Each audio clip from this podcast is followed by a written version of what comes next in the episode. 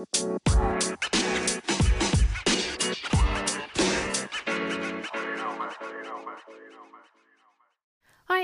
mijn naam is Janneke en welkom bij mijn Positief met Pubers podcast. De podcast waarin ik elke week vragen van ouders beantwoord over het opvoeden van pubers. Iets wat ik geweldig vind en waar ik gewoon heel blij van word.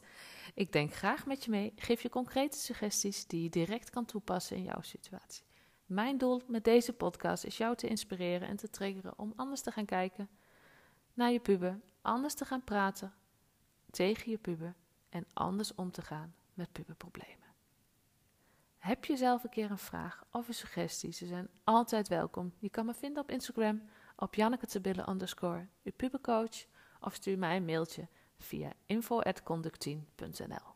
Nou, gaan gauw naar de podcast, aflevering van vandaag. Veel luisterplezier. Lieve groet. Yes, podcast nummer 2 van deze week. Superleuk dat je weer luistert.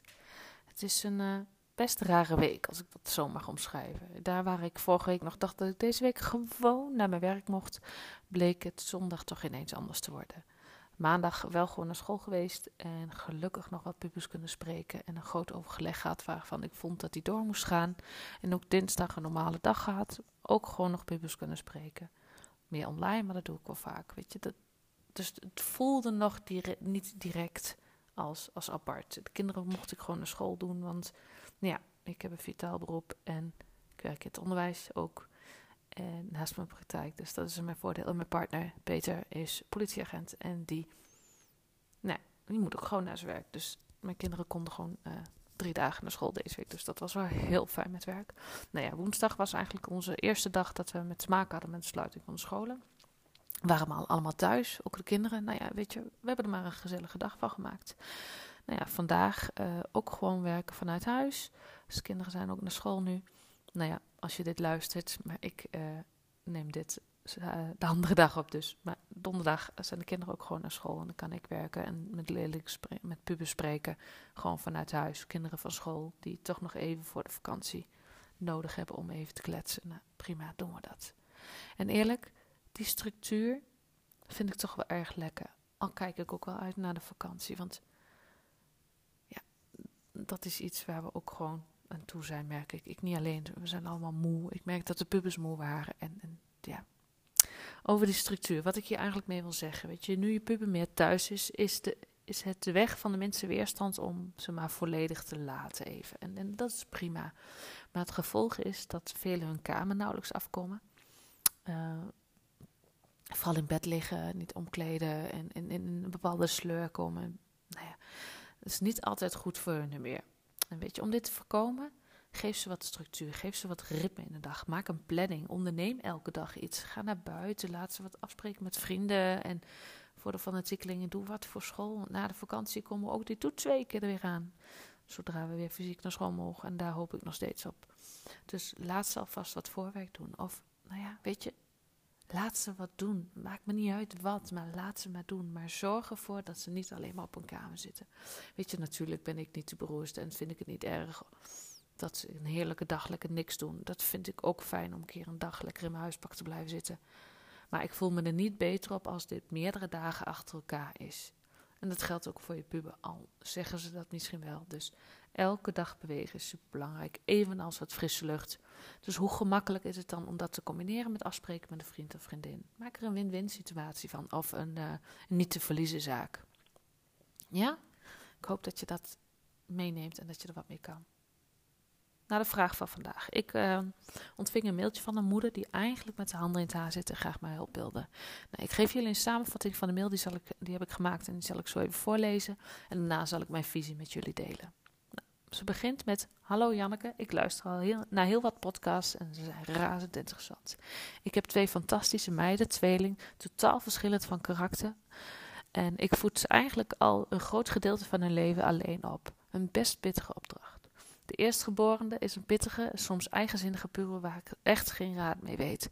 Ze zit sinds september op een school uh, waar ze naar zin heeft en waar het goed gaat. En daar ben ik super blij om. En ze is sindsdien ook wel enorm veranderd qua kleding, qua ideeën. Wat eigenlijk best oké is. Maar waar ik niet mee overweg kan, is haar gedrag. Heel arrogant bij momenten. Verwijten, eigenzinnig, doet haar eigen zin. En dit heeft ze eigenlijk al sinds de laatste lagere school. Toen was ze ook al wat pittig. En ook soms agressieve woedeaanvallen. Maar meestal verdween dat wel. Mijn andere dochter daarentegen krijgt dezelfde opvoeding, maar een totaal ander karakter. Rustige, ze komt, ja, weet je, ze komen best wel overeen, maar ze zijn zo anders. Daar waar de ene wat arrogant is, eigenzinnig is en, en opstandig is, is de ander wat rustiger. En ja, ik weet niet zo goed wat ik ermee moet. En weet je, dat, dat raakt me echt persoonlijk. En ik ben ik verdrietig om, zei deze moeder. Ze probeert er alles voor te doen. En wat ze vraagt, krijgt ze. En soms is ze ook wel dankbaar, schrijft ze. Moeder legt mij ook uit dat de dochterliefde verantwoordelijkheid voor veel dingen bij moeder neerlegt. En dan boos wordt als ze zelf te laat op bed komt en niet op tijd klaar zijn voor vertrek. Ze reageert afstandelijk als moeder contact met haar zoekt. En moeder vertelt dat de begeleiding haar ook heeft zien roken, de begeleiding van school. Haar vraag is nu: Ik heb geen zin in discussies. Ik haat het. Ik wil het wel voor over hebben. Maar met haar. Oh, sorry, deze zin loopt even niet. Ik wil het er wel voor over hebben met haar. Dat dit niet kan en dit gevolgen gaan hebben. Ik wil ook niet dat ze rookt. En ik wil ook niet die discussie aan. En ze is, pas, ze is nog zo jong. Wat moet ik doen? Hoe pak ik dit het beste aan? Ik wil niet dat ze rookt. Haar oma is eraan overleden. Natuurlijk uh, zit ze nu in een serieuze puberfase die zeer hardnekkig is. Ik probeer om mij niet boos te maken. Ik luister al naar je tips, maar het is heel lastig. Ik probeer op een andere manier mijn vraag te stellen. Ik let erop. Graag jouw hulp erbij. En dan benadert ze nogmaals dat de zus dezelfde opvoeding krijgt, maar totaal ander karakter is en rustiger is. Nou, mijn visie, uh, die heb ik met moeder gedeeld en daar gaat, nou ja, daar gaat ze nu mee aan de slag, hoop ik.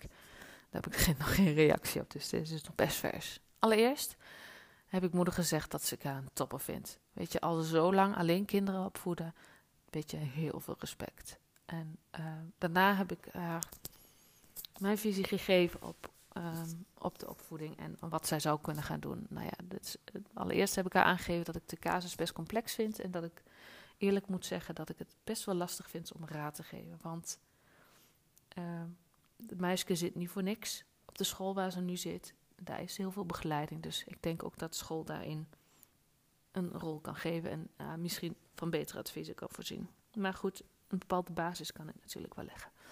Nou, wat belangrijk is, heb ik moeder meegegeven, is om te onderzoeken wat je zelf uh, doet. Wat, uh, wat maakt dat je dochter zo reageert naar deze, nou ja, in dit geval naar jou heb ik dat tegen haar gezegd.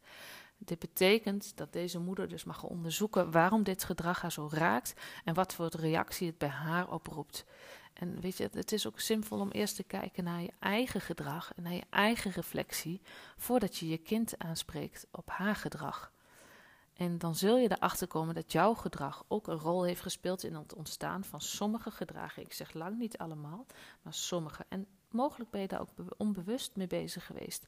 Mogelijk dat kan allerlei oorzaken hebben. Maar ga dat eens onderzoeken. Wanneer jij namelijk eerlijk naar jezelf gaat kijken en naar het ontstaan van het gedrag, kan het je helpen ons gedrag de volgende keer nou ja, te voorkomen is misschien het groot woord, maar heftig, minder heftig. Of in ieder geval minder heftig binnen te laten komen. En dit betekent niet dat al haar gedrag door haar moeder komt. Er zit natuurlijk, kan ook van alles achter zitten, maar daar kom ik zo nog even terug. Wat maakt dat de ene puber anders op moeder, deze moeder reageert dan de andere puber? Ja, weet je, ik geloof dat daar wat achter zit. Wat weet ik niet? Dat mag deze moeder gaan onderzoeken. En misschien moet deze moeder dat niet alleen gaan doen.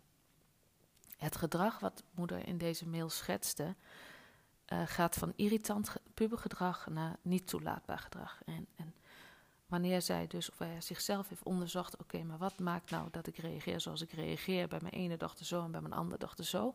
Wanneer ze dat voor zichzelf helder heeft, kan ze bepalen wat haar volgende stap gaat zijn. En hier kom ik dan weer terug op, op iets wat ik in eerdere podcast al heb gezegd, maar misschien resoneert het nu beter met je. Dus luister even en kijk wat het met je doet. Belangrijk is dus dat deze moeder in gesprek gaat met haar dochters. En ze mag natuurlijk haar grenzen aangeven, maar er moeten ook afspraken gemaakt worden. Dus die discussies, die duidelijkheid, daar heeft ze geen zin in, maar het is wel super belangrijk. Want die afspraken zullen gemaakt moeten worden. En ter voorbereiding van dit gesprek mag ze gaan nadenken over wat ze irritant pubergedrag vindt, maar acceptabel gedrag, en wat ze niet acceptabel gedrag vindt. En dat irritante puberale gedrag mag ze niet bestraffen. Dus dat, dat ja, moet ze niet naast zich neerleggen, uiteraard. Maar bij het vertonen van dit gedrag ga je inzetten op suggesties geven, het belonen van het goed gedrag. En minimaliseer, goh jeetje wat een woord, minimaliseer de aandacht voor het ongewenst gedrag en bekrachtig dan het, het goede gedrag. Ook al is het iets heel kleins, maar daar begint het mee. En heel belangrijk is, als irritant gedrag vertoont, geen sancties. En ik heb dit eerder genoemd, want nu ik er weer aan denk, denk ik, oh ja, de positive behavior support is een, een, een term uh, binnen het onderwijs uh, die echt, echt, echt wetenschappelijk bewezen is en wat ook echt super interessant is. Ik zeg wetenschappelijk bewezen, maar dat weet ik niet, want zo diep ben ik er nog niet in gedoken. Maar in ieder geval wat super interessant is om te onderzoeken, want als het binnen het onderwijs werkt, werkt het natuurlijk ook binnen de opvoeding. Weet je, die stap kan ik heel eenvoudig maken. Dat is dus het irritante pubergedrag. Niet, geen sancties opleggen. Dan heb je nog het niet acceptabele gedrag. Daar koppel je straffen, of straffen vind ik niet het goede woord, sancties aan die passend zijn bij de actie. Bijvoorbeeld wanneer je ziet dat je dochter rookt, maak er een afspraak over wat dan de consequentie is als roken voor jou een niet acceptabel gedrag is. Makkelijk voorbeeld is wanneer je puber bijvoorbeeld iets vernielt, dan moeten ze het vergoeden of herstellen. Nou ja, zo kun je ook met roken bepaalde dingen en een, nou ja, een, een, een uitspraak op de persoon of een uitspraak op, gewoon een kwetsende uitspraak die, die echt over jouw grens gaat, daar kun je, daar kun je sancties aan koppelen. Nou, en wat dat dan zijn, daar maak je afspraken over met je pubers. Deze sancties kan je samen met je pubers opstellen tijdens het moment dat er dus geen strijd is en uiteraard iedereen relaxed is. Wanneer deze afspraken zijn gemaakt, weten jullie allemaal waar jullie aan toe zijn en is voor iedereen in huis duidelijk welke actie gekoppeld zit aan een bepaalde reactie. En dan is het zaak dat deze moeder consequent blijft. Ze geeft wel aan dat ze het moeilijk vindt dat ze haar wil geven wat ze nodig heeft. Maar consequent zijn is ook iets wat ze nodig. Pubers hebben kaders nodig. En binnen die kaders hebben ze de ruimte om zich te ontwikkelen. En dan zullen ze die grenzen gaan opzoeken. Dat is heel normaal. En jou de taak dat je dan consequent blijft. Tot hier en niet verder. Want dan volgen die, die afspraken, die sancties die we hebben afgesproken. En dat geldt dus niet alleen voor deze opstandige puber, maar ook voor die andere puber. Hiermee geef je dus duidelijk en direct het signaal dat de afspraken en regels in huis voor iedereen gelden en niet alleen voor één van de twee. Daarmee laat je ook zien dat je geen onderscheid maakt tussen de kinderen, dat je de een misschien leuker vindt dan de ander en dat je niemand voortrekt. Want dat gevoel hebben kinderen en pubers toch al heel snel. Wanneer je deze strategie toepast, zal je merken dat het gedrag eerst mogelijk heftiger wordt. Want je puber gaat die grenzen opzoeken. En dat is logisch, want ze willen kijken hoe consequent jij bent, hoe goed jij je houdt aan de afspraken die gemaakt zijn. Want hoe makkelijk is het om, om na wanneer je puber een keer goed gedrag heeft laten zien, om het maar even weg te wuiven. Van, ah, weet je, het kan gebeuren, weet je. Niet doen. Wees consequent op die momenten. Want wanneer jij consequent blijft, zul je zien dat het gedrag eerst toeneemt maar daarna ook weer afneemt in heftigheid. En dan kun je profiteren van je inzet. Dus kijk niet alleen op de korte termijn, kijk ook de lange termijn. En gun jezelf de tijd om dit eigen te maken. Verwacht niet van jezelf dat je, dat je het al kan binnen een week. Houd rekening met het, dat het een proces is van meerdere weken. Maar houd ook in je achterhoofd dat het zeer bevorderlijk is voor de relatie met je puber op de lange termijn. Want daar doe je het voor neem ik aan. Moeder geeft aan dat ze graag uh, dat ze daar bij zit, dat ze, dat, dat ze even niet weet hoe ze ermee om moet gaan. Wanneer jij die de afspraken maakt, wanneer jij consequent blijft, zal dat bevorderlijk zijn voor de relatie met je puber. En deze oefening is eigenlijk heel gemakkelijk voor te bereiden. Maar de uitvoering vraagt superveel doorzettingsvermogen, consequentheid en vertrouwen van deze moeder. Zij moet dit volhouden. Zij moet tegen zichzelf zeggen: Dit wil ik. Daarnaast heb ik deze moeder ook nog een naam gegeven, de naam van Giel Fase. En Giel Fase is gespecialiseerd in het begeleiden van kinderen en jongeren met opstandig gedrag en oppositioneel en opstandig gedrag. Oppositioneel opstandig gedrag is ook wel bekend als ODD. En uh, door zijn jarenlange ervaring heeft hij daar meerdere boeken over geschreven. En die theorie die ik nu beschrijf, komt ook van hem. Ik heb een lezing van hem mogen en ik vind het super waardevol. En ik wil daar nog steeds verder in gaan duiken. En daar ben ik nu ook steeds mee, mee bezig. Want dit werkt niet alleen met leerlingen met oppositioneel gedrag en opstandig gedrag. Met deze consequentheid, dat heeft iedereen nodig. Jong en oud, maakt niet uit hoe oud je bent. Is mogelijk, als je die naam verder wil weten, vraag me dan als je hem niet rond onthouden. De gilfase, mogelijk kan die theorie nog helpend zijn. Nou ja, essentie van dit verhaal. Het is super belangrijk dat je puber, dat je pubers eigenlijk allebei een aantal afspraken hebben die voor iedereen in huis gelden. Natuurlijk zijn er soms ook één op één afspraken, maar dan moet het wel helder zijn waarom die afspraken voor de een wel gelden en voor de ander niet. De basis moet gelijk zijn en daarbij is het belangrijk dat je als ouder gewoon consequent blijft. En waarom de ene dochter anders reageert dan de andere dochter, dat is lastig te zeggen. Mogelijk helpt het zelfonderzoek van deze moeder verder. Maar het kan ook zijn dat de ene dochter in het verleden dingen anders heeft meegemaakt. Of überhaupt andere dingen heeft meegemaakt, beleefd of ervaren heeft. Dan de andere dochter, wat geleid heeft tot deze ontwikkeling. Maar daarvoor, weet je, dat kun je zelf gaan onderzoeken. Maar daarvoor kun je ook hulp zoeken als je erachter wil komen. En aangezien deze leerling al op een school zit, in een omgeving zit waar hulp aanwezig is, zou je dat daar ook kunnen aangeven en samen met hen kunnen oplossen. En Weet je, karakter speelt natuurlijk ook een rol. Al geloof ik dat wij gevormd worden door alles wat we zien, horen, ervaren en meemaken. Yes. Oeh, dat was hem weer voor vandaag.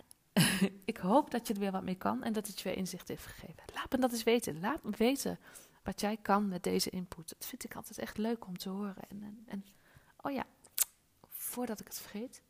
Ik zag dus dat je nu in Spotify ook een review kon geven. En ik weet niet of je er wat bij kan schrijven, maar sterren geven kan wel, zag ik. Wat ik ervan gezien heb, is wanneer je klikt op mijn podcast en de beschrijving ziet, zie je onder de beschrijving een sterretje staan in zo'n zo'n zo'n ovaaltje. En deze kan je aanklikken en dan kan je een aantal sterren geven. Nou, in ieder geval, je zou mij enorm helpen door dat voor mij te doen. Ik hoop natuurlijk dat je me vijf sterren geeft. Maar wanneer je deze podcast interessant vindt en helpen vindt en je inspireert, zou je, zou je dan ook een review achter willen laten. Hoe meer reviews ik krijg voor mijn podcast, hoe meer ouders mijn podcast kunnen vinden en hoe meer ouders ik weer kan helpen. Dank je wel alvast. En via deze weg wens ik jullie allemaal een hele fijne en gezellige kerst. Geniet van je mooie pubers en geniet van de dingen die wel kunnen en mogen. Dat maakt het leven een stuk leuker en een stuk gemakkelijker. Tot de volgende keer.